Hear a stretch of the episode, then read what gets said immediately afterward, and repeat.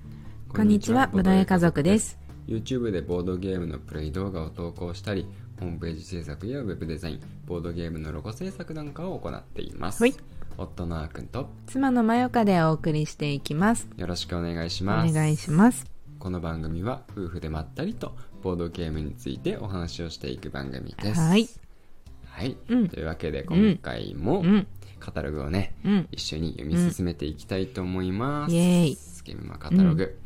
はい。どう本日はうん58ページの58ページの B21 からです。ですね、はい。うん、もうね、終わるよ。エリア出店。だいぶエリアで、ねうん順調だよ読み進めてきて今回は、ね うん後半、ねそうね焦んなくてもいいかもしれない うん。順だい調、ぶ順調。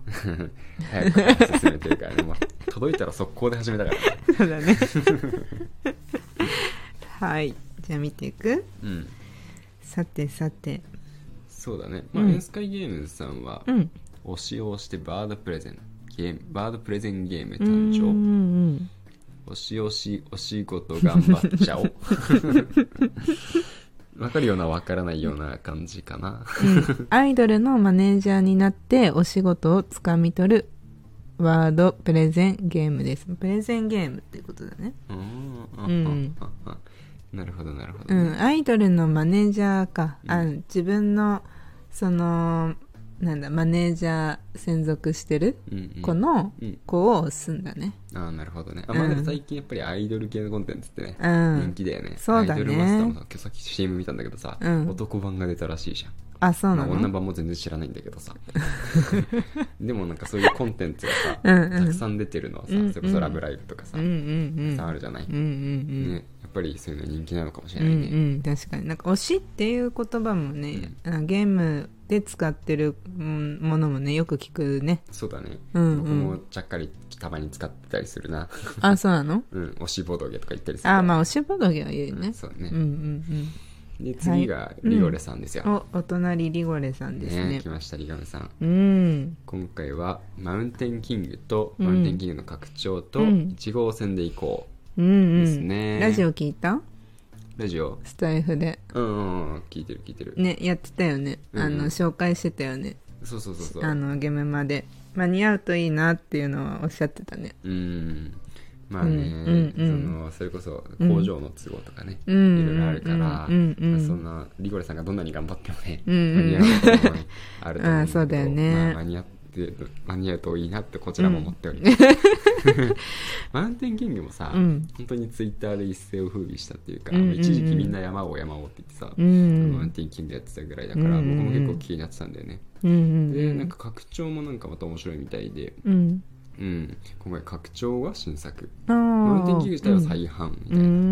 感感じみたいでね、どういう感じのゲームかわかるのえっとねゲームシステムはねちょっとうろ覚えなんだけど、うんあのなんかねそのななんて言ったらいいのかな台座じゃなくて、うん銅像みたいなんだっけな、うんなんかねあのトンネルを掘り進めていくうんんだうよんね、うんであの掘り進めた先にあるうんものを、うんえっとねに真ん中になんか置くのか取るのかしてうんうん戻ってくるかみたいな、そんな感じだったんあだけどちょっとだいぶうろ覚えです すいません本当に申し訳ありません1号線で行こうは、 1号線で行こうはねねすごいねこれ LINE1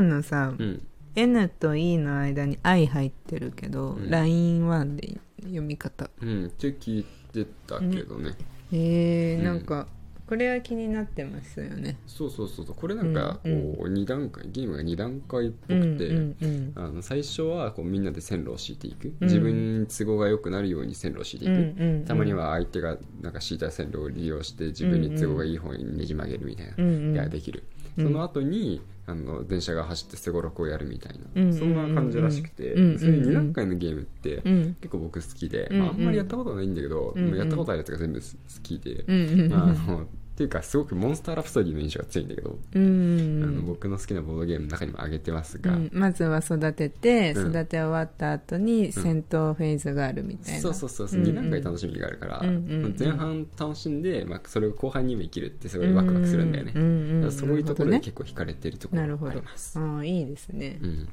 えーまあここね立ち寄っていきましょうよ、そうだうね、んで次は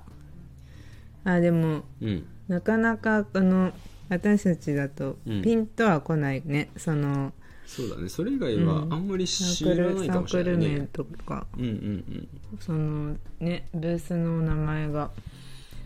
あまりわからないけどうんうんけどなんか、うん、このサークルカットだけだとうんあまりわからないけど、結構文字が多いねそうだね残りのやつは、うんまあ、み実際に見たらまた印象全然違うんだろうな。うん多分そうだよねブース見るとこの最後のうん三好堂さんはもう本当に文字しか ない QR コードと文字しかないから、ね、すごいねでも商談会の実施とか書いてあるからさ製造してるのかな、うんそうかもね見積り書ボードをお持ちくださいとか書いてあるゲームなるほどなるほどね、うん商談が始まるのかな う、んすごいねそれは面白いですでけどもやっぱどこもさ、うんこう新作がある、うんあねこれこあれ夜更かしプロジェクトじゃん本当だうんああー 本当だこれは最近話題になってるやつですようんうんうねんボードゲームからキャラクターを売り出していくっていう、うーんそのなんかアニメのキャラクターを売り出していくとかゲームのキャラクターを売り出していく、うんそれこそさ、うんあの大乱闘スマッシュブラザーズなんかは、うんうんもうそのゲームのキャラクターだけを引っ張ってきて、うんみたいなとかさうんキャラクターがその独自で動き出してるわけじゃない、うんうんゲームから飛び出して、うんうんううんんまあ、ゲームからゲームに移動してるっちゃ移動してるだけってうんうんうんいううんそのことなんだけど、まあ、それでもね、うんうんゲキャラクターが元のゲームから飛び出してる、うんうんそんな感じで多分、うんこのボードゲームのキャラクターも、うんそのオリジナルのゲームから飛び出させようよみたいなうーん話なんだと僕は理解してます。へえそうなんだうん、へだえからボードゲームの枠組みを超えていくう。んうんううんう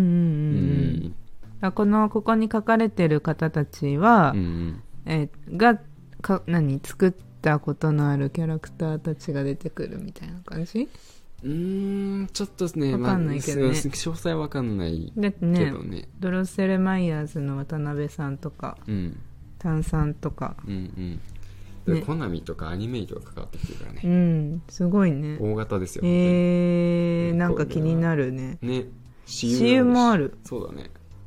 本当だちょっと見てみたいですね、こへれは。えー、なんか夜更かしっていう感じがなんかあのラジオをねと、うんた あの浅田さんがジレンマラジオジレンマラジオをなんか、うん彷彿とさせますね確かに確かに。そっから言ってるかも よ。ね終わってしまったのはこれのためだったっていうあ。そうなのそうそうそう、きっと伏線だったんだ。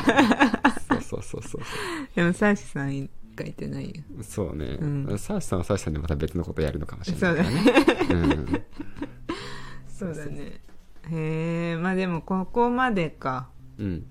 なかなか A の方も B の方も、うん。あの立ち寄りたいところ結構あったねそうだね。うんエリア、エリアにしてはって言うとなんかすごい言い方があれなんだけど、うん僕らブースから入る人だから、うんうんうん、そうだね。エリアって今まであんまり立ち寄ってなかったけど、うんまあ今回は結構立ち寄ることになるかもしれないね。ねうん。結構あのそれこそ去年までブースだったけど今年はエリアで、うんうんあの仲間内で出てるとかあ、そうだね。があるから、うんうん。なんか結構行くかもしれないねそうだね。これは有吉さんとかね。ね時間配分が難しいでますよ、たね。そうこれは悩ましい。やばいですよそうあだよ。これ12時5時だっけこかな多分12時5時ってことは何、5時間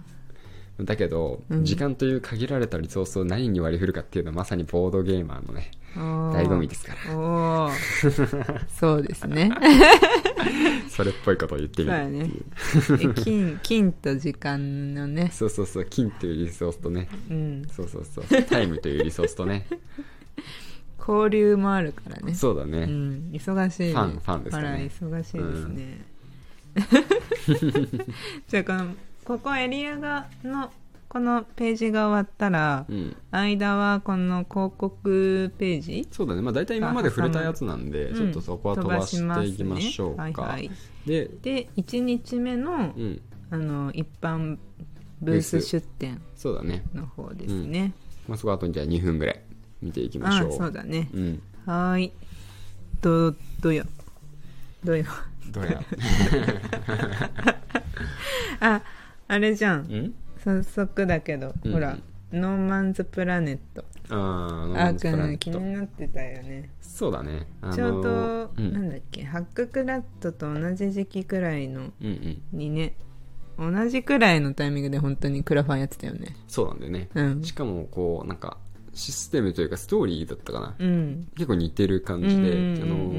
重量級っていうところも似てて、うんうんでそう金額帯も似てたんだようんうね、んまあでも多分システムはちょっと違うんだと思うんだけど、うんうんうん雰囲気がちょっと似ていったってうんういうんあとっこたろがねあって、 90分から120分か重量級ですねへえすごっどっちもねすごい面白そうだなって思って、うんうんうんうん結局どっちも買ってないんだ けどうんそうだねそうだよねうーんでもやっぱり面白そうだなとは思ってたんだよね,、見てみうんねなんか見てみたいねそうだね実物をねうんそうそうそうそう他の方でもやっぱりこっちの、うんハッククラットがすごい人気あったからさ、うんまあ、こっちの「ノーマンズプラネットうが」んが面白いゲームで、まあ、人気あっても、うんなんか意外とハッククラットの話ばっかりになってたけど、うんうんうんまあ、そのねあの